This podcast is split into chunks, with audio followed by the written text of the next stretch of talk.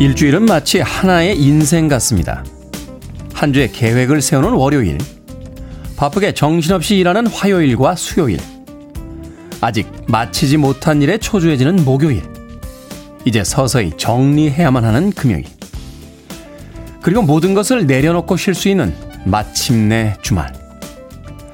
우린 인생을 여러 번 살 수 없으니 일주일이라는 시간의 단위를 만들어낸 것은 아닐까요? 10월 4일. 다시 새로운 인생의 출발 같은 월요일입니다. 김태훈의 프리웨이 시작합니다. Fra Lippo Lippi의 Angel 오늘 첫 번째 곡으로 들으셨습니다. 팀명이 참 독특하죠. Fra Lippo Lippi 영국의 빅토리아 시대의 시인 로버트 브라우닝의 시 제목에서 자신들의 팀명을 가져왔습니다. 오늘 10월 4일이다 보니까 숫자를 늘어놓으면 1004 천사가 되는 날이죠. 그래서 오늘의 첫 곡으로 Fra Lippo Lippi의 Angel 들려드렸습니다. 빌보드 Kid의 아침 선택, 김태훈의 프리웨이. 저는 클 태자 쓰는 테디, 김태훈입니다. 강정림님, 테디 안녕하세요. 모처럼 여유있게 출발하는 월요일입니다. 화이팅! 해주셨고요. 정은양님, 테디 대체 공휴일 보라 반갑습니다. 해주셨습니다. 5156님, 테디 오늘 대체 휴일인데요. 지금 출근하고 있어서 약간 우울했는데 테디 목소리 들으니 기분이 좋아지고 있습니다. 하셨습니다. 그렇죠. 뭔가 우울한 일이 있을 때 나만 우울한 게 아니라 아, 옆 사람도 같이 일하네 하면 좀 위로가 되지 않습니까? 대체 휴일에 오늘 일하시는 분들 꽤 많으신 것 같은데 저는 저도 오늘 생방송으로 함께하고 있습니다. 2시간 동안 즐겨주시면 됩니다. 김경희님 대체 휴일날 생방 감사합니다 라고 하셨는데 감사까지는 안 하셔도 됩니다. 이게 제 일이니까요. 여러분들이 일하시듯이 저도 제 일하고 있는 날입니다. 너무 감사하게 생각 안 하셔도 됩니다. 이수연님 좋은 아침입니다. 태훈님 대체 공휴일에 일하시네요. 저도 오늘 일합니다. 라고 동병상련의 마음 전해주셨고요. 어, 1928님 테디 good morning. 오늘 대체 휴일인데요. 저는 영 씁쓸합니다. 월요일에 일이 제일 많은 프리랜서거든요. 그럼에도 늘 하던 대로 프리웨이와 함께 합니다. 라고 하셨습니다. 프리랜서는 일 많은 날 쓸쓸해하면 안 됩니다. 저도 프리랜서 생활 한 20년째 하고 있습니다만 일이 많을 땐 일이 많아서 좋고 일이 없을 땐 놀 수 있어서 좋은 겁니다. 정말 환상적인 체험 아닙니까? 자, 청취자분들의 참여 기다립니다. 문자번호 샵 1061, 짧은 문자 50원, 긴 문자 100원, 콩으로는 무료입니다. 여러분 지금 KBS 2라디오 김태훈의 프리웨이 함께하고 계십니다. KBS 2라디오. Yeah, 김태훈의 프리웨이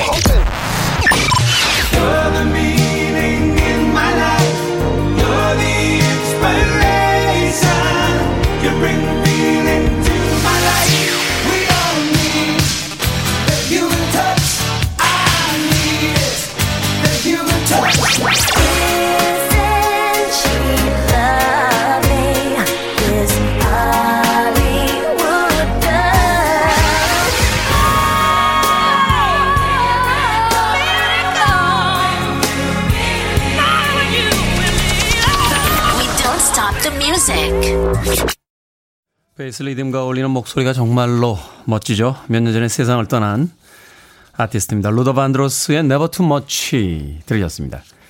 9284님께서요. 태훈님 날씨는 맑고 푸른데 노안이 시작됨을 느끼는 아침입니다. 내년이면 앞자리가 5로 바뀐다고 몸에서 신호를 보내는 우픈 아침이네요. 위로곡 좀 들려주세요 하셨습니다. 노안이십니까? 저도 요새 눈이 잘 안 보여요. 예, 안경을 벗어야지만 보이는 게 많은데 한 번쯤 제가 말씀드렸던 것 같아요. 안경을 밑으로 내려서 위로 보면은 노안을 받아들이는 사람들이고 안경을 멋지게 위로 올려서 머리 위에다 올려놓고 보는 분들은 나는 절대로 나이 드는 것을 용납하지 않겠다 하는 사람들이라고 합니다. 여러분들은 노안이 오셨을 때 안경을 어느 위치에다 놓을지 예, 궁금하긴 하군요. 뭐 나이가 드는 게 이렇게 서글픈가요? 가보지 않은 곳에 여행 가는 기분으로 한번 그 나이를 맞이해 보는 건 어떨까 하는 생각도 해보게 됩니다. 저도 나이 들어가면서 그런 생각을 해요. 가끔. 음, 뭔가 좀 새로운 걸 시작해 보자. 우리가 나이가 드는 게 정말 아쉽게 느껴지는 것은 늘 제자리를 뱅글뱅글 돌고 있기 때문이 아닐까. 몇 년 전부터는 커피를 볶기 시작했고요. 예, 바닷가에서 요새 서핑도 좀 해보려고 그러는데 잘 되진 않습니다. 아, 뭐가 이렇게 잘 되진 않아요. 그래도 뭔가 새로운 일을 시작한다는 게 예, 재미도 있고요. 또 이전까지는 몰랐던 것을 알아가면서 또 나이 들어가는 것에 대한 새로운 즐거움을 얻기도 하니까 9284님 노안 때문에 우려하지 마시고요. 뭔가 새로운 걸 하나씩 아주 간단한 거라도 배우면서 시작해보는 건 어떨까 하는 생각이 듭니다. 민경희님 오늘따라 테디 더 잘생겨 보여. 왜 그럴까요? 더 잘생겨지니까요. 네. 원래 눈은 정직한 겁니다. 그렇지 않습니까? 민경희님 뭐 그게 민경희님한테 제가 뭐 커피 한 잔 사드린 적이 없는데 뭐 갑자기 오늘 제가 잘생겨 볼 일은 없고 더 잘생겨진 거겠죠. 민경희님. 심상조님, 우리 막내딸이 최근 처음으로 남자친구가 생겼습니다. 그전에는 쉬는 날이면 아빠, 우리 어디 놀러 가자 하면 절 귀찮게 하곤 했는데 남자친구가 생기니까 쌩하니 나가버리네요. 이상하게 섭섭하고 쓸쓸한 감정이 드는 건 왜일까요?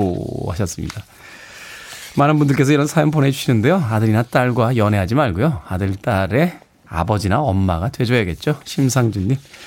자, 음악 듣습니다. 0027님과 8133님, 그리고 곽정윤님의 신청곡입니다. 시카고, You're the Inspiration.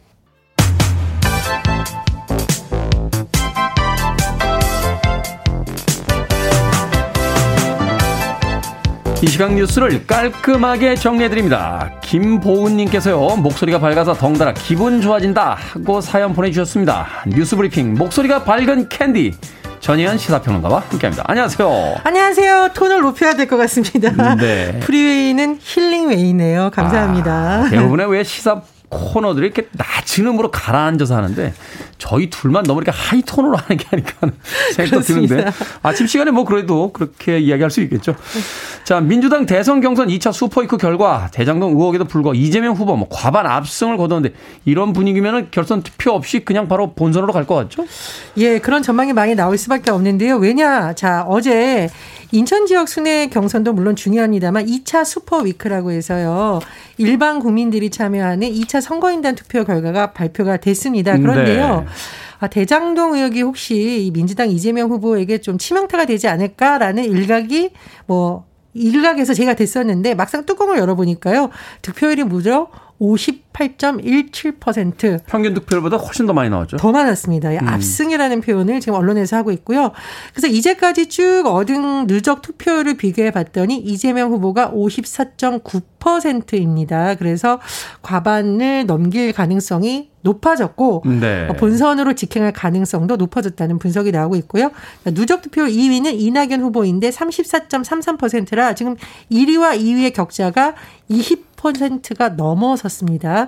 자, 그리고요. 추미애 후보는 누적 득표 9.14%로 3위, 박용진 후보가 1.63%로 4위입니다. 자, 2차 super week 결과를 앞두고 관심사가 두 가지였습니다. 말씀드렸듯이 대장동 의혹이 얼마나 영향을 미치냐였는데 결과적으로 큰 영향은 없었고 오히려 지지층을 결집시킨 것 아니냐라는 음. 분석이 일각에서 나오고 있고요. 또 하나 자, 그렇다면 말씀해 주신 것처럼 관심사가 과반 대세론을 이어가느냐인데 현재까지 보면 말 그대로 과반 승리가 계속되는 것이죠.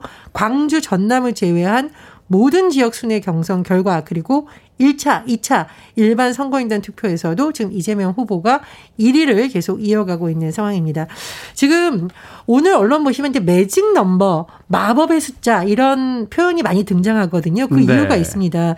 지금 전체 선거인단이 216만 6천 명이에요. 그렇다면 이재명 후보가 어느 정도까지 표를 획득해야 과반이라고 볼 수 있을까인데 네, 남아있는 표를 이야기하는 거죠. 그렇습니다. 지금 언론별로 조금 추산이 다른데 투표율 65.9% 최근 것을 반영하면 이 매직 넘버 마법의 숫자는 71만 표라고 해요. 그러면 이재명 후보가 앞으로 17만 표 정도를 거두면 바로 본선으로 갈 가능성이 높아지는데 지금 9일 경기 지역 선거인단, 10일 서울 지역 선거인단, 그리고 3차 선거인단 30만만 규모를 언론에서 분석해 봤더니 과반 달성이 될 수 있다라는 전망이 많이 나오고 있고요. 네. 이재명 후보는 이날 개표 뒤에 기자들하고 만나는 자리에서 토건 세력, 기득권 부패 세력과 더 치열하게 싸우라는 국민의 준엄한 명령으로 이해하겠다 이렇게 강조를 했습니다. 그렇군요. 이제 어느 정도의 그 대선 경선의 끝이 보이고 있는 그런 시점이 아닌가 나도 생각이 드는군요. 자, 국민의힘 측 무속 논란이 있습니다. 지금 TV 토론 중에 윤석열 후보의 손바닥에 쓰인 그 한자 왕자라는 글자가 포착이 됐는데 당내 후보들은 이를 두고 비판을 하고 있고 SNS에서는 이게 하나의 놀이가 돼가지고요. 사람들마다 자기 손바닥에다가 한자를 하나 써가지고 올리는 게 지금 놀이가 되고 있어. 이거 어떻게 돼가는 겁니까? 예, 저는 손바닥에 프리웨이 청취율 1위 이렇게 써가지고 다녀야 되나. 아유, 감사합니다. 예, 근데 이게 사실 뭐 일반 국민들한테 좀 재미있는 거리긴 한데 정치권에서는 좀 비판이 나올 수 있습니다. 그렇죠. 사실 선거 과정이 민주주의의 꽃이라고 불리고 다른 선거도 아닌 대통령 후보를 지금 실력을 검증하는 무대인데 어쨌든 이 국민의힘의 윤석열 후보의 손바닥에 왕자가 쓰인 모습이 TV 토론 화면에서 포착이 됐어요. 그런데 처음이 아니라 예전에도 있었다라는 지금 논란이 제기되고 있고 같은 당 내에서도 지금 논란이 되고 있는데 아, 이 용어가 이 방송에 써야 되나 제가 좀 고민을 했습니다만 네. 언론을 쭉 보니 대다수의 언론이 이 내용을 다뤘길래 저도 언급을 해드리면 홍준표 후보 같은 경우에는 어, 박근혜 전 대통령이 최순실을 시켜 청와대에서 굿했다는 허무맹랑한 소문 하나로 여론 급격히 나빠졌다 이렇게 비판하면서 부적 선거 포기해라. 이렇게 직격탄을 날렸고요. 유승민 후보도 미신을 웃는 후보라고 하면서 오방색 타령하던 최수실 같은 사람과 무엇이 다르냐 이렇게 꼬집었습니다. 지금 국민의힘이 8일 2차 컷오프가 있어요. 그래서 네. 8명의 주자를 4명으로 압축을 하는데 뭐 순위가 공개되지 않을 것이라는 전망이 나오고 있습니다만 어쨌든 뭐 이런 상황도 후보들 간에 신경적인 영향을 미쳤다 이런 분석이 나오고 있고요. 자, 범야권에서의 대선 주자로 꼽히는 국민의당 안철수 대표도 대한민국이 과학 정신에 기반한 합리성이 관철되는 나라가 되어야 된다. 이렇게도 비꼬기도 했고. 자, 민주당의 이소영 대변인은 그럼 대통령은 왕이고 윤 후보의 정치 비전은 절대 왕정이냐 이렇게 비판하기도 했는데 윤석열 후보 측의 해명을 들어보면 같은 아파트에 살고 있는 지지자들이 이 토론이 있을 때마다 응원한다는 뜻에서 손바닥에 적어준 것이다. 음. 주술 논란 말이 안 된다라고 반격을 했는데 여기서 그친 게 아니라요. 윤석열 후보 측그 캠프에서 홍준표 후보의 이름이 원래 홍판표였었는데 네. 개명한 것도 그러면은 이거 역술인이 지어준 것인데 우리한테 이렇게 되는 게 말이 되냐는 식으로 공격을 했더니 홍준표 후보 측이 어 판과 준이 뜻이 같으면서도 발음이 다른 건데 이것은 검찰청 선도위원이었다는 성명 철학자가 지어준 것이고 비교하지 말라는 식으로 반박을 했어요. 그러면서 어, 또 윤석열 후보 측이 공격을 뭐라고 했냐? 그러면 윤석열 전 총장의 부인 김건희 씨도 결혼 직전 개명했다고 알려져 있는데 어디 한번 개명 과정 뜯어볼까? 이렇게 반격을 했습니다. 근데 제가 말씀드렸듯이 이게 뭐 어떻게 보면 웃을 수 있는 소재인데 또 대선 과정이 너무 희화되는 거 아니냐라는 우려도 제기가 되고 있습니다. 네. 어찌되건 왕 음, 지지자들이 써줬다고는 합니다만 공화국이거든요. 네, 봉건 국가가 아니니까. 네. 자, 약 한 달 사이 주요 시중은행의 대출금리 0.4%포인트 상승한 것으로 나타났습니다. 대출 문턱도 높아졌다. 뭐, 아파트 중도금 내실 분들도 전세금 올려받아야 그 전세금 마련하셔야 될 분들 지금 대출 안 된다 뭐 이런 소리들 나오고 있거든요. 예, 그렇습니다. 시중은행 대출 금리가 한 달 새 0.4% 포인트 가까이 뛰었다고 하는데요. 금융권에서 쭉 분석해 봤더니 9월 말 기준 주택 담보 대출 변동 금리가 이렇게 높아졌다라는 겁니다. 고정형 금리도 최고 금리가 모두 0.3% 포인트씩 올랐다고 하는데요. 금리가 줄줄이 오르다 보니 주요 시중은행에서 2%대 대출 금리 이제 거의 사라졌다. 이런 분석이 나오고 있습니다. 또 하나 정말 필요한 실수요자 입장에서는 은행 문턱이 높아졌다 이런 분석이 나오고 있거든요. 그 이유가 사실 정부에서 가계대출 문제가 시한폭탄이 될 수 있다라고 보고 대출의 기준을 계속 높여가고 있는 분위기입니다. 네. 그래서 지금 가계부채 증가율을 낮추는 것이 정부의 목표이긴 한데 문제는 시중은행이 신용대출 한도를 연봉 이내로 제한하거나 전세자금 대출 한도도 지금 제한하면서 가장 시급한 전세자금 대출이 필요한 서민들에게 또 문제가 발생할 수 있다. 이런 우려가 제기되고 있기 때문에 정부에서 좀 종합적 검토가 필요하다라는 분석도 나오고 있습니다. 그렇군요. 예, 실수요자들의 어떤 자금줄을 줄이는 그런 역할을 해서는 안 될 것 같은데. 어. 현명한 정책이 있었으면 좋겠습니다. 자, 오늘의 시사 엉뚱 퀴즈 어떤 문제입니까? 예, 앞서 정치권에서 제기된 무속 논란 소식 전해드렸습니다. 네, 손바닥에 쓰인 왕자는 논란이 되지만 운동을 많이 해서 배에 새겨진 왕자는 부러움의 아. 대상이죠. 자, 오늘의 시사 엉뚱 퀴즈. 운동을 많이 하면 배에 근육이 발달하는데요. 요즘은 왕자, 이 새겨졌다 이런 말 안 쓰고 이것이라고 표현을 합니다. 여섯 개의 근육 뭉치가 겉으로 드러나는 모양을 의미하는데 무엇일까요?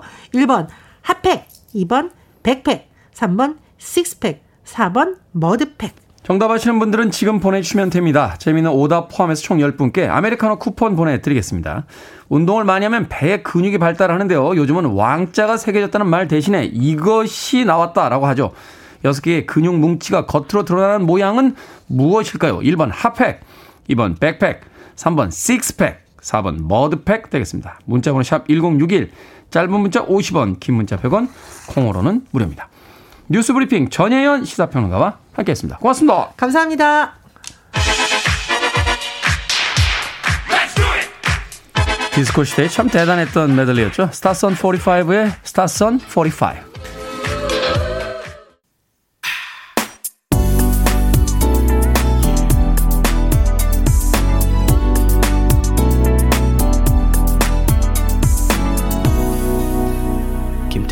Freeway. 80년대 참 대단한 인기를 누렸었죠. 그 청순한 외모와 또 목소리로 어, 팬들의 사랑을 받았던 아티스트였습니다. 주스 노트원의 Angel of the Morning 들으셨습니다. 자, 오늘의 시사 엉뚱 퀴즈. 운동을 많이 해서 6개의 근육 뭉치가 아, 겉으로 드러나는 복부의 모양을 뭐라고 표현할까요? 정답은 3번 식스팩이었습니다. 노홍랑님 오이팩이라고. 네. 오이팩 많이 하시잖아요. 이렇게 오이 얇게 잘라서 이렇게 눈 위에다 이렇게 올리시던데. 효과가 있습니까? 실제로? 어. 예전에는 별로 관심이 없었는데요. 요즘 부쩍 그런 게 관심이 갑니다. 아, 얼굴에 좀별 올려야 되지 않나 하는 생각이 좀 들긴 합니다. 아, 박수영님, 원팩, 뱃살 하나로 볼록해요. 야, 이 왕자죠. 한글로 왕, 이라고 나오잖아요. 네, 한자로 나오는 게 아니고. 저도 뭐 누가 식스팩 있냐? 라고 하길래, 야, 분단 국가에서 뭘 자꾸 나누는 게 아니야. 나누는 거는 우리가 초콜릿 그냥 잘라 먹기 쉽게 나누는 거 이외에는 뭘 나누는 게 아니야. 라고 항상 이야기를 하는데, 박수영님 원팩이라고요. 예, 저하고 같으시군요. 콩콩이님, 감자를 강판에 갈아서 감자팩, 부침개 먹고 싶네요. 하셨습니다. 야, 부침개 맛있죠? 감자전 특히 맛있습니다. 아. 강원도에서 먹는 감자전 맛있는데 어느덧 여름이 지나가고군요. 뭐 가을에 감자전도 나쁘지 않으니까요. 안중희님 다시 팩이요. 우리 아내는 다시 팩으로 육수 냅니다 하셨고요. 조천길님 핫팩 핫팩이 필요한 계절이 다가오고 있습니다. 가을이 오래오래 머물러 있었으면 좋겠네요. 하셨습니다. 자 방금 소개해드린 분들 포함해서 모두 10분에게 아메리카노 쿠폰 보내드립니다. 당첨자 명단은 방송이 끝난 후에 김태훈의 프리웨이 홈페이지에서 확인할 수 있고요. 콩으로 당첨이 되신 분들은 방송 중에 이름과 아이디 문자로 보내주시면 모바일 쿠폰 보내드리겠습니다. 문자 번호는 샵 1061, 짧은 문자는 50원, 긴 문자는 100원입니다. 자, 보이 미츠 걸 음악으로 갑니다. Waiting for a star to fall.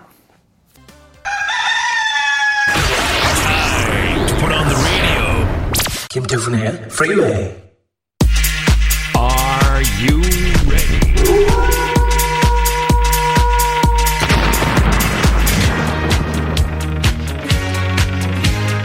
초등학교 3학년 학생이 오늘 시험을 제가 잘 볼까요? 못 볼까요? 물어오셨는데 제가 그런 능력까지는 없습니다. 그래도 결정은 해드릴게요. 신세계 상담소.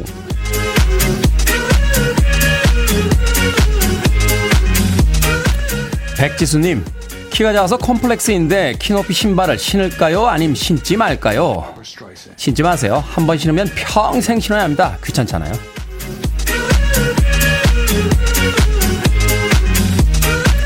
유경아님, 아침마다 고딩 남매를 학교에 데려다 주고 출근하는데요. 내릴 때 인사도 안 하고 내립니다. 태워주지 말까요? 계속 태워줄까요?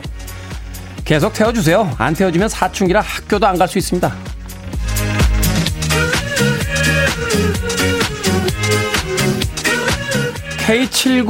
K798309997님, 테디, 8년 되어가는 모임이 있는데요. 껄끄러운 사람이 두 명 있어요. 이 모임을 그냥 나가야 할까요? 아니면 다른 사람들을 보기 위해 계속 지속해야 할까요? 그만 나가세요. 별로인 사람 모여있는 모임 별로입니다.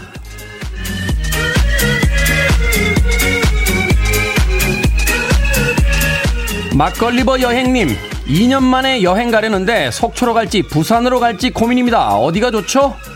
부산으로 가십시오. 이번 주 속초는 계속 비 소식, 부산은 비교적 맑음. 결정됐죠?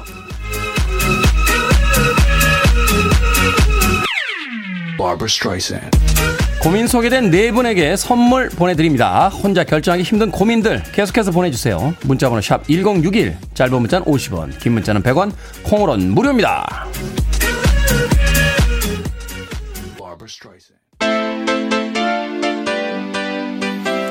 리얼 메코입니다. Another Night.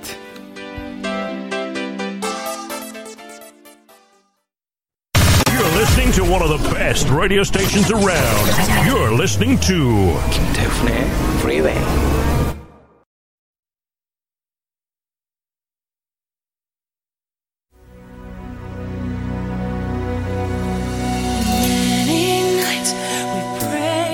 Billboard Kid의 아침 선택 KBS 2라디오 김태훈의 Freeway 함께하고 계십니다. 1부 끝곡은 영화 Prince of Egypt의 주제곡이었죠. 홍경란님의 신청곡 휘트니 휴스턴과 머라이 캐리가 함께한 When You Believe입니다. 전 잠시 후 2부에서 뵙겠습니다.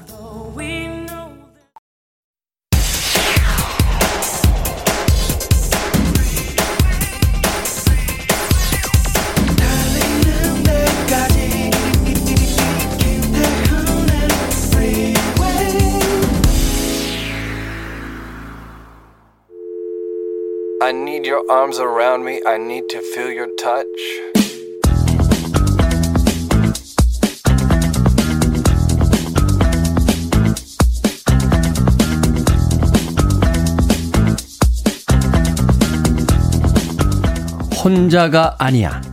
이 사람. 이 세상에 혼자 피는 꽃은 없어. 나비가 왔다 갔거든. 이 세상에 혼자 지는 꽃은 없어. 바람이 다녀갔거든.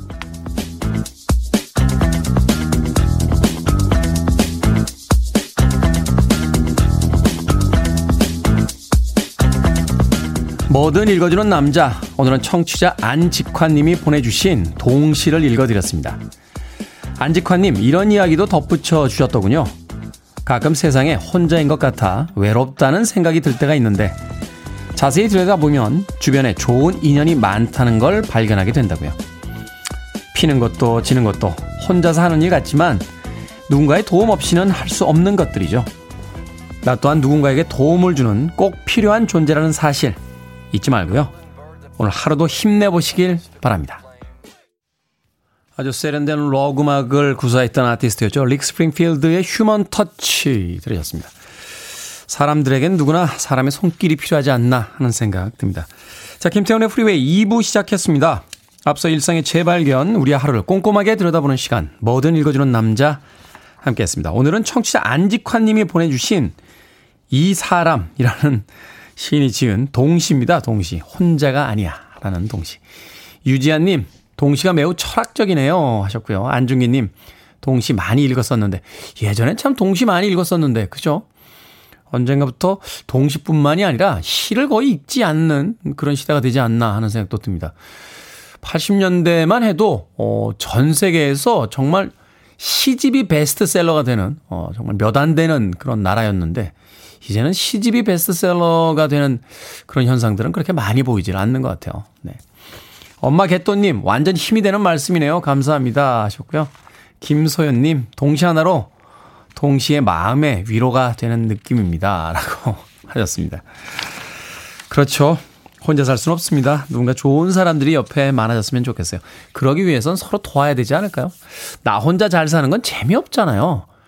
내가 좀 잘 살게 됐을 때 나와 같이 시간을 보내줄 누군가가 옆에 있어야 되는데 옆 사람들은 다 힘들어하는데 자기 혼자 잘 살겠다고 해봐야 그 인생이 얼마나 행복할까 다시 한번 생각해 보게 됩니다. 자, 뭐든 읽어주는 남자. 여러분 주변에 의미 있는 문구라면 뭐든지 읽어드립니다. 아, 김태현의 프리웨이 검색하고 들어오셔서 홈페이지 게시판 사용하시면 되고요. 말머리 뭐든 달아서 문자로도 참여가 가능합니다. 문자 번호는 샵 1061, 짧은 문자는 50원, 긴 문자는 100원, 콩으로는 무료입니다. 오늘 채택되신 청취자 안직환님께는 촉촉한 카스테라와 아메리카노 두 잔, 모바일 쿠폰 보내드리겠습니다. I want it, I need it, I'm desperate for it. Let's do it. 김태훈의 Freeway. 두 곡의 adult contemporary 계열의 음악 들려드렸습니다. 처음으로 들으신 곡은 가야님의 신청곡이었어요. 배리 매닐로의 Mandy 들으셨고요. 이어진 곡은 벳 미들러의 Wind Beneath My Wings 들으셨습니다. 이 벳 미들러는 배리 매닐로의 도움을 받아서 가수로 데뷔한 것으로 알려져 있기도 하죠. 배리 매닐로, 벳 미들러. 가을에 어울리는 두 곡의 음악 선곡해서 들려드렸습니다. 안중기님, 안녕하세요. 출근길 함께하는 Freeway 오늘부터 1일입니다. 라고 해주셨고요. 유구면님, 마트 계산원으로 일한 지 13년 만에 식품 조장 직책 맡았습니다.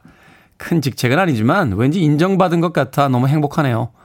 일하다 보면 발이며 다리가 많이 붓는데 이렇게 좋은 소식이 있으니 그 아픔 다 잊고 또 신나게 일하게 됩니다. 하셨습니다.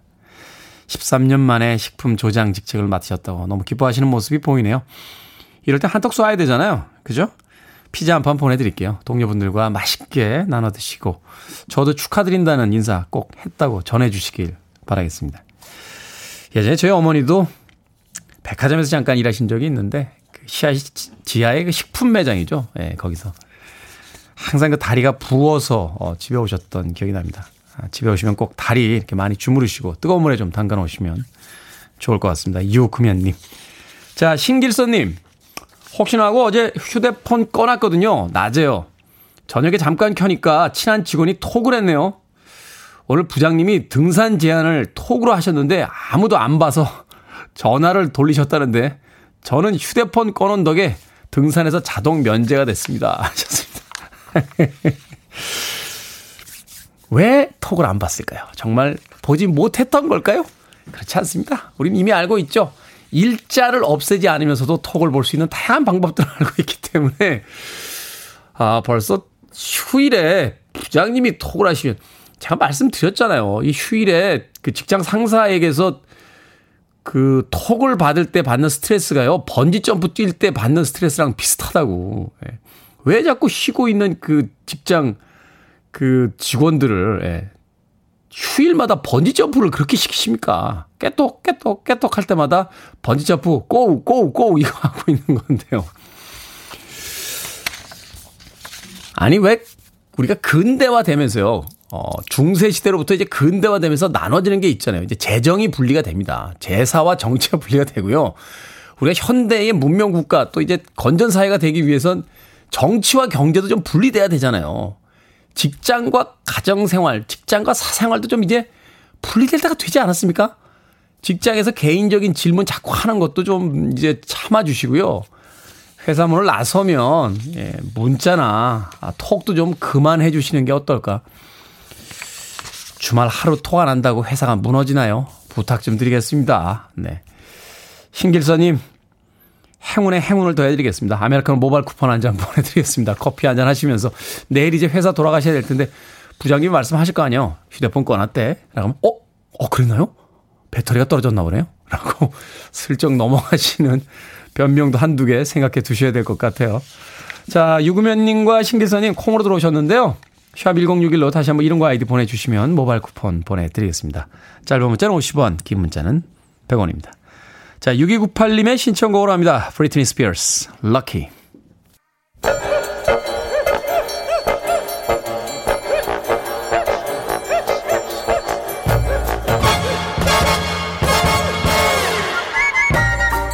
온라인 세상 속 촌철살인 해학과 위트가 돋보이는 댓글들을 골라봤습니다. 댓글로 본 세상.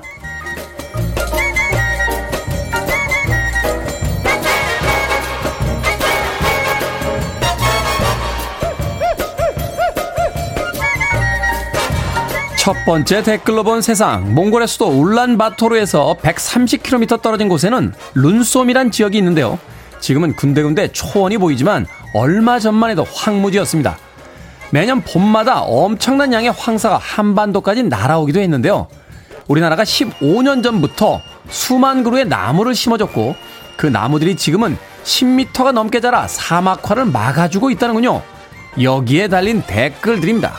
오제이님, 몽골에 나무 심으러 갔던 사람 중에 한 명입니다. 그때는 사막을 보면서 정말 숲이 생길까 생각했는데 우연히 본 이 뉴스를 보고 마음이 뭉클해지네요. 빠샤님, 무언가 하려고 마음 먹으면 정말 진심으로 하는 사람들, 그게 한국인들이죠. 어떤 현상에 원망만 할 게 아니라 변화를 위해 실행하는 모습 정말 인상적이네요. 자, 이제 우리가 먼저 보여줬으니까 중국 분들 제발 나무 좀 심어주세요. 에? 나무 좀 심어. 봄, 가을 알러지 때문에 아주 죽겠다고요, 지금.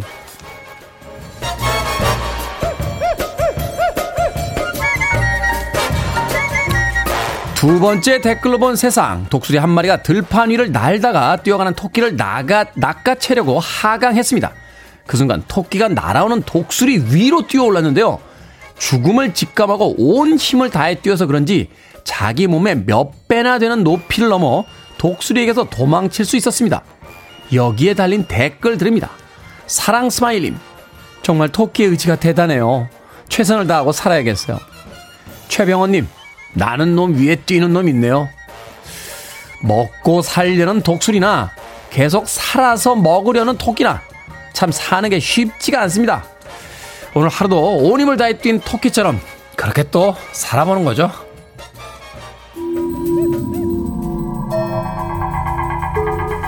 영화 비벌리 힐스 컵에 나왔던 주제곡입니다. 글렌 프라이, is On. 아, 수록곡이죠.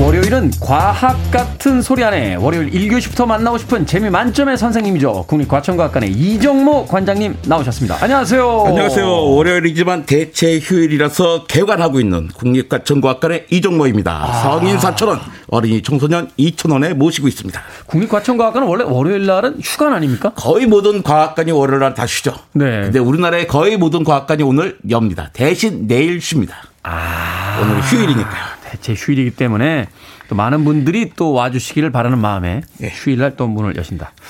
자, 최근에 기후변화 때문에 체온을 조절하나 동물의 생김새가 달라졌다. 뭐 이런 해외 뉴스를 제가 본 적이 있는데 그래서 오늘 이런 주제로 좀 여쭤볼까 합니다. 동물의 체온 조절 방식, 그리고 또 동물이 정말 기후에 따라서 이 체온을 조절하나 생김새까지 달라지는지. 일단은 어떻게 변했습니까? 예, 호주의 조류학자들이 연구를 했습니다. 당연히 호주에 있는 새에 가지고 연구를 했겠죠. 네. 그러니까 지구 온난화가 심해지면서 이상 고온이 발생한 지역을 중심으로 새의 부리가 커졌다는 겁니다. 어. 그러니까 호주 동부에 서식하는 큰 장수 앵무새의 부리가요. 1900 1871년 이후에 한 150년 사이에 거의 10%나 커졌습니다. 150년 사이에 10%가 커졌다고요? 예, 호주에는 쥐 종류도 되게 다양하거든요. 오. 어. 호주에 있는 쥐들은 꼬리와 다리가 길어졌고요. 박쥐는 날개의 크기가 커졌습니다. 이것들이 모두 진, 생존을 위한 진화의 일종이라고 보입니다.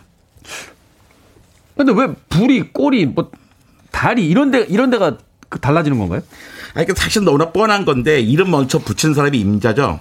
앨런의 법칙이라는 게 있어요. 앨런의 법칙. 예, 1817년 미국의 생물학자 조엘 에셉 앨런이 어떤 만든 규칙인데요. 이 네. 규칙에 따르면 온난화 기후에 서식하는 동물일수록 체온 체온 배출 기간이 크다는 거죠. 아. 더울수록 체온 배출한 기관이 크다. 이건 뭐 법칙을 만들 것도 없이 다 뻔한 건데 먼저 이름을 붙이셨어요. 네. 그러니까 몸의 말단에 있으면서 털로 덮이지 않은 곳 있잖아요. 부리, 꼬리 이런 것이 클수록 더운 기후에 살기 좋다는 겁니다. 열대 우림의 앵무새의 큰 부리, 사막 여우의 큰 귀가 그 증거죠. 아, 그러니까 이제 1877년에 그 앨런이라는 과학자가 이제 밝혀낸 건데 앨런의 법칙. 그러니까 예. 날씨가 따뜻하고 더운 쪽에 살수록 털이 덮여 있잖아요. 그냥 몸통 부분이 아닌 주로 부리, 꼬리, 다리 끝 이런 것들이 이제 길어지면서 예. 체온을 더 빨리 발산시킬 수 있게 해준다. 예. 아 신기하네요 참. 그 다음에 이게 기후 때문에 체온 조절에 영향을 받는 생물이 또 있습니까? 많이 있습니다. 특히 모기가 그래요. 모기요? 모기는 체온 조절 기능이 없어요. 그죠 외부의 영향을 받는데 개들은 없어서 좀 일찍 멸종되면 네. 안 됩니까? 그런데 다 적응합니다. 요즘 여, 전 여름에 모기 안 물렸어요. 이번 여름에 모기 별로 없었어요. 네, 근데 뭐 여름 지난 데만 물리거든요. 네, 이유가 있습니다. 네. 네. 모기는 주로 27도에서 활발하고요. 32도가 넘으면 활동을 못 합니다. 아. 올해처럼 여름이 무더우면 활동이 감소할 수밖에 없어요. 그래서 더위가 가신 가을에 모기가 기승을 부리는 거죠. 올해는 11월 경해야 대, 11월이나 돼야지 사라질 거로 전망하고 있습니다. 체온 조절을 못하는 모기는 기온의 영향을 많이 받아요. 기온이 오르면 몸속의 화학 반응이 빨라져서 네. 성장 속도가 엄청 빨라집니다. 그러니까 기후 변화로 모기의 활동 시간과 영역이 늘어나서 모기가 많이 생기고 있는 중이에요. 근데 활동이 빠르고 성장이 빠른 대신 빨리 죽기도 하죠. 아 대사가 빨라 빨빨빨 도니까. 예. 네. 그래서 가을 모기는 여름 모기보다 독합니다. 가을이 모기의 산란기거든요. 어. 알을 낳는데 필요한 에너지를 얻기 위해서 더 활발히 열심히 목숨 바쳐서 다 사람들의 펴를 피를 빨아먹기 때문입니다. 그러니까 이렇게 좀 우리나라도 점점 더워지고 있잖아요. 그렇죠. 아열대, 아열대. 기후 네. 특성을 보이고 있습니다. 이럴 때는 문제가 뭐냐면 저 아열대 지방에 사는 모기들이 우리나라에 와서 정착을 할 수 있는 거예요. 아, 이주 이주 모기들이 생기는군요. 그렇죠.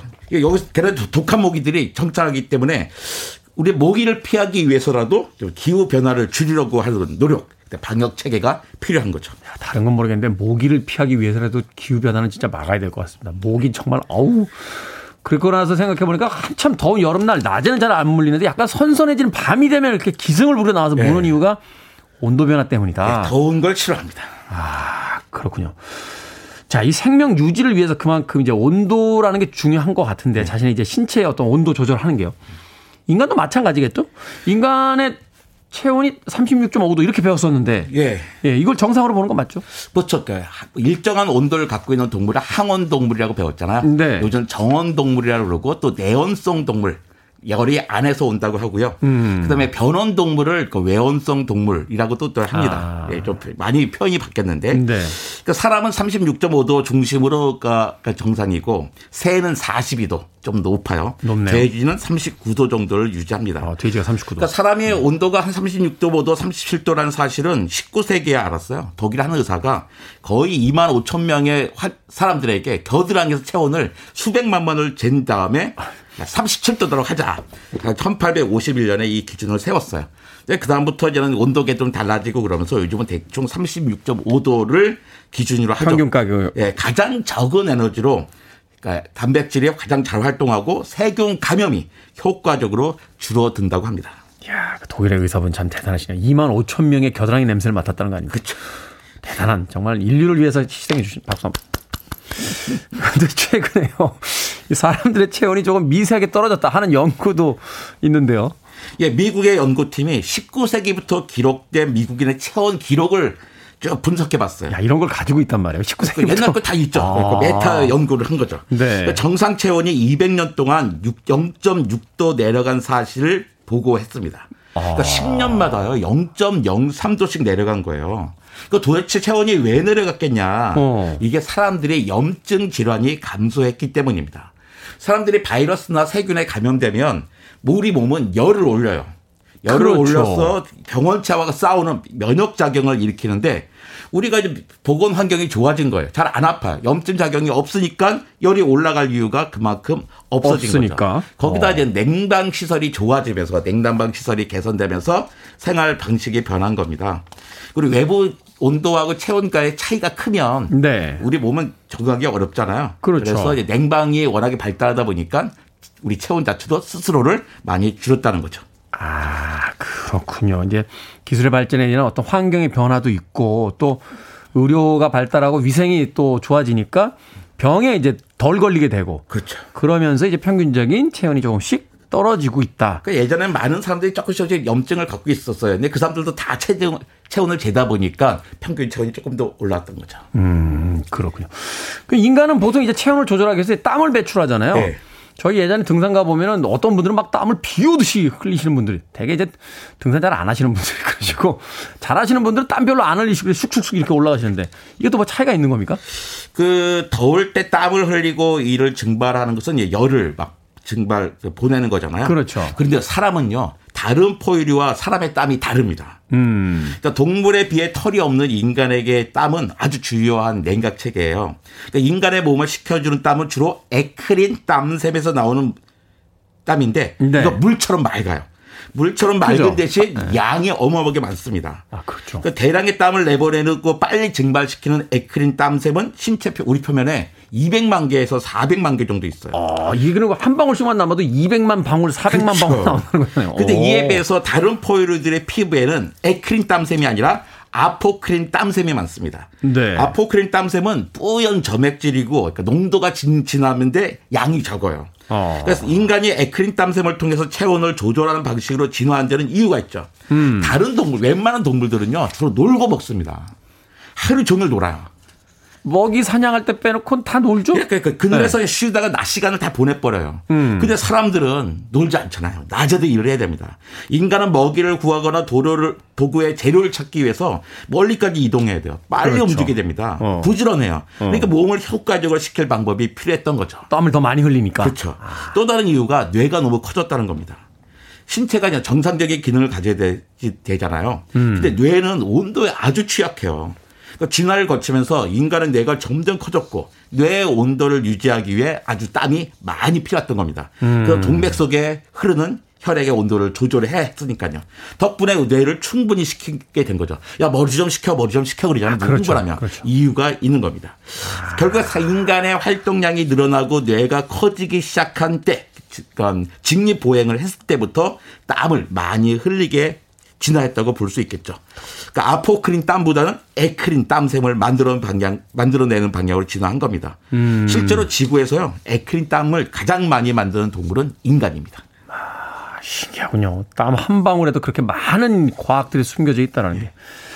음악 한 곡 듣고 와서 계속해서 흥미로운 생물학에 대한 이야기 더 들어보도록 하겠습니다.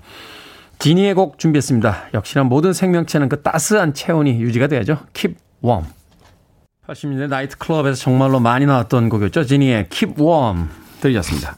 Billboard Kid의 아침 선택, KBS 2라디오, 김태훈의 Freeway, 과학 같은 소리 하네 국립과천과학관 이정모 관장님과 함께 동물들의 체온 조절에 대해서 알아보고 있습니다.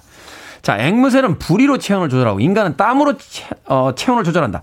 또 다른 동물들은 또 어떻게 조절, 조절합니까? 그러니까 돼지가 가장 문제예요. 돼지는 몸이 쉽게 가열됩니다. 지방층이 두껍잖아요. 아, 그러면 또 금방 뜨거워지나요? 그렇죠. 단열재 역할을 해가지고 땀 의열이 바깥이 나가질 못하는 거예요. 아. 그래서 땀샘도 적고 몸 생기서 이제 원통형 모형이잖아요. 그러네요. 그러니까 표면적도 작습니다.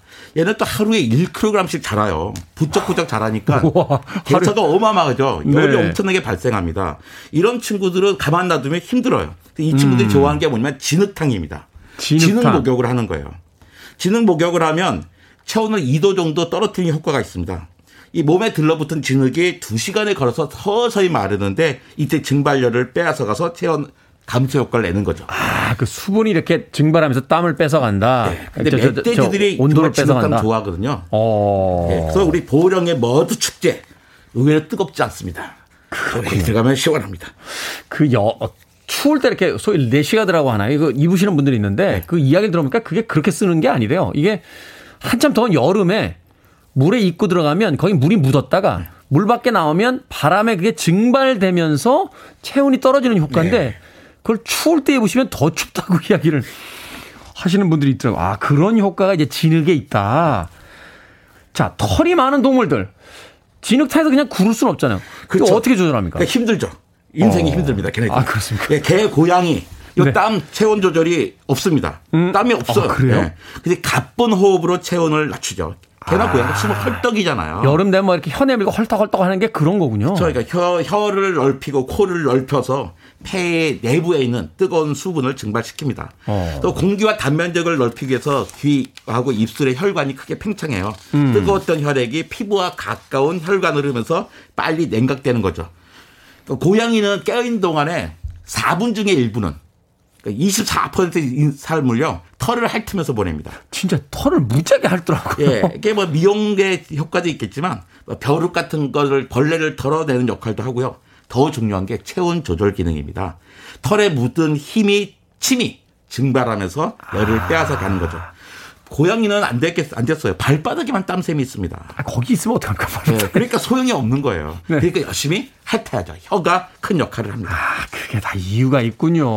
얼마 전에도 다른 분이 키우는 이렇게 고양이 봤는데 하루 종일 자기를 핥고 있길래 쟤는 왜 이렇게 자기 애가 강하니? 네. 그리고 이야기했는데 그게 아니라 체온 조절이었다. 자, 정원 동물 말고요. 이제 파충류, 뱀. 그리고 이제 더 크게 가서는 이제 멸종한 공룡도 우리가 이제 파충류 쪽으로 들어가잖아요. 네. 어떻게 체온을 조절했습니까? 이거 변온 동물인데 이건. 그 방법이 없죠. 그래서 해 뜨면 해 뜨면 일광욕하고 그다음에 온도가 너무 뜨거우면 그늘에 가서 쉬고. 어. 그러니까 뭐 놀고 먹는 거죠. 그러니까 환경을 찾아다녔던 거군요. 예. 아. 그러니까 낮에는 사용할 수 있는 에너지가 햇빛밖에 없잖아요. 네. 그다음에 또 따뜻해진 암석에서 몸을 데우는 방법도 있고요. 음. 그 덕분에 그러니까 에너지를 쓰지 않습니다. 우리는 체온을 유지해서 대부분을 에너지를 쓰잖아요. 뭐 일부러 저 헬스클럽 가서 뛰면서도 쓰잖아요. 네. 에너지를. 그렇기 때문에 이 친구들은 조금만 먹어도 다 오래 살 수가 있습니다. 근데 아. 공룡들 같은 경우는 이게 아, 너무 크니까 얘네가 변원이냐 항원이냐 문제가 많아요. 아, 그래요? 변원이냐 생각하면 그 커다란 애가 데워지려면 시간이 너무 오래 걸리는 거예요. 그렇죠. 또 항원이라고 했더니 그 커다란 브라키오사우루스가 그 내장이 어, 다 구워져서 순대가 될 것 같은데 이런 생각이 드는 거죠. 그러니까 오. 지금 우리의 상식으로 변원이어도 안 되고 항원이어도 안 되는 거예요. 아, 그래서 이게 최근에는 그러니까 중원 동물이었다. 어떤 부분은 항원이고 어떤 부분은 변원이었을 것이다라고 생각을 많이 합니다. 지금 상식으로는 두 개가 다 결합시켜야 답이 안 나오니까. 예. 아. 그래서 지금에 있는 동물과 다르다는 거죠. 그러니까 티라노사우루스의 머리에 그 구멍이 커다랗게 두 개 있어요. 네. 근데 보니까 악어도 그 구멍이 크게 두 개 있는 거예요. 아, 그래. 두개 골뼈 제가 한번 본 적이 있는데 구멍이 있더라고요. 예. 네. 그렇다면 혹시 이 악어와 그 공룡이 어떤 공통점이 있지 않을까 생각하는 거죠. 음. 근데 악어 보면 그 구멍에요. 혈관이 가득 채워져 있습니다. 아. 그렇다면 티라노 같은 동물들도 그 구멍에 혈관이 가득 채워 있어서 쉽게 체온을 조절하지 않았을까라고 생각하고 있는 거죠. 야, 자동차를 봤을 때 그게 이제 순행식이라고 해서 이렇게 물로 식히는 방식이 있고 네. 뭐 오토바이 같은 거는 공냉식이라고 해서 이제 달리면서 그 공기로 식히는 그렇죠. 방식인데 그것처럼 인간 포유류, 파충류 다 이런 동물들이 각자의 상황에 막는 방식이 이제 냉각 기능을 가지고 있었다. 예, 그 불평치라는 또 어류가 있는데요. 그 네. 어류도 보통 어류는 냉온 동물이잖아요. 변온 네. 동물인데 불평천한 동물은 심장에서 얼굴까지는 또 일부분은 항원 동물이기도 합니다. 나머지 또 변한 동물이고. 네, 그러니까 아. 다양한 적응 방식을 갖고 있죠. 정말로 생물들의 삶이라는 건 정말 신기한 것이 아닌가 하는 생각해 보게 됩니다. 과학 같은 소리 안에 오늘은 동물의 체온 조절에 대해서 국립과천과학관의 이정모 관장님과 이야기 나눠봤습니다. 고맙습니다, 관장님. 감사합니다.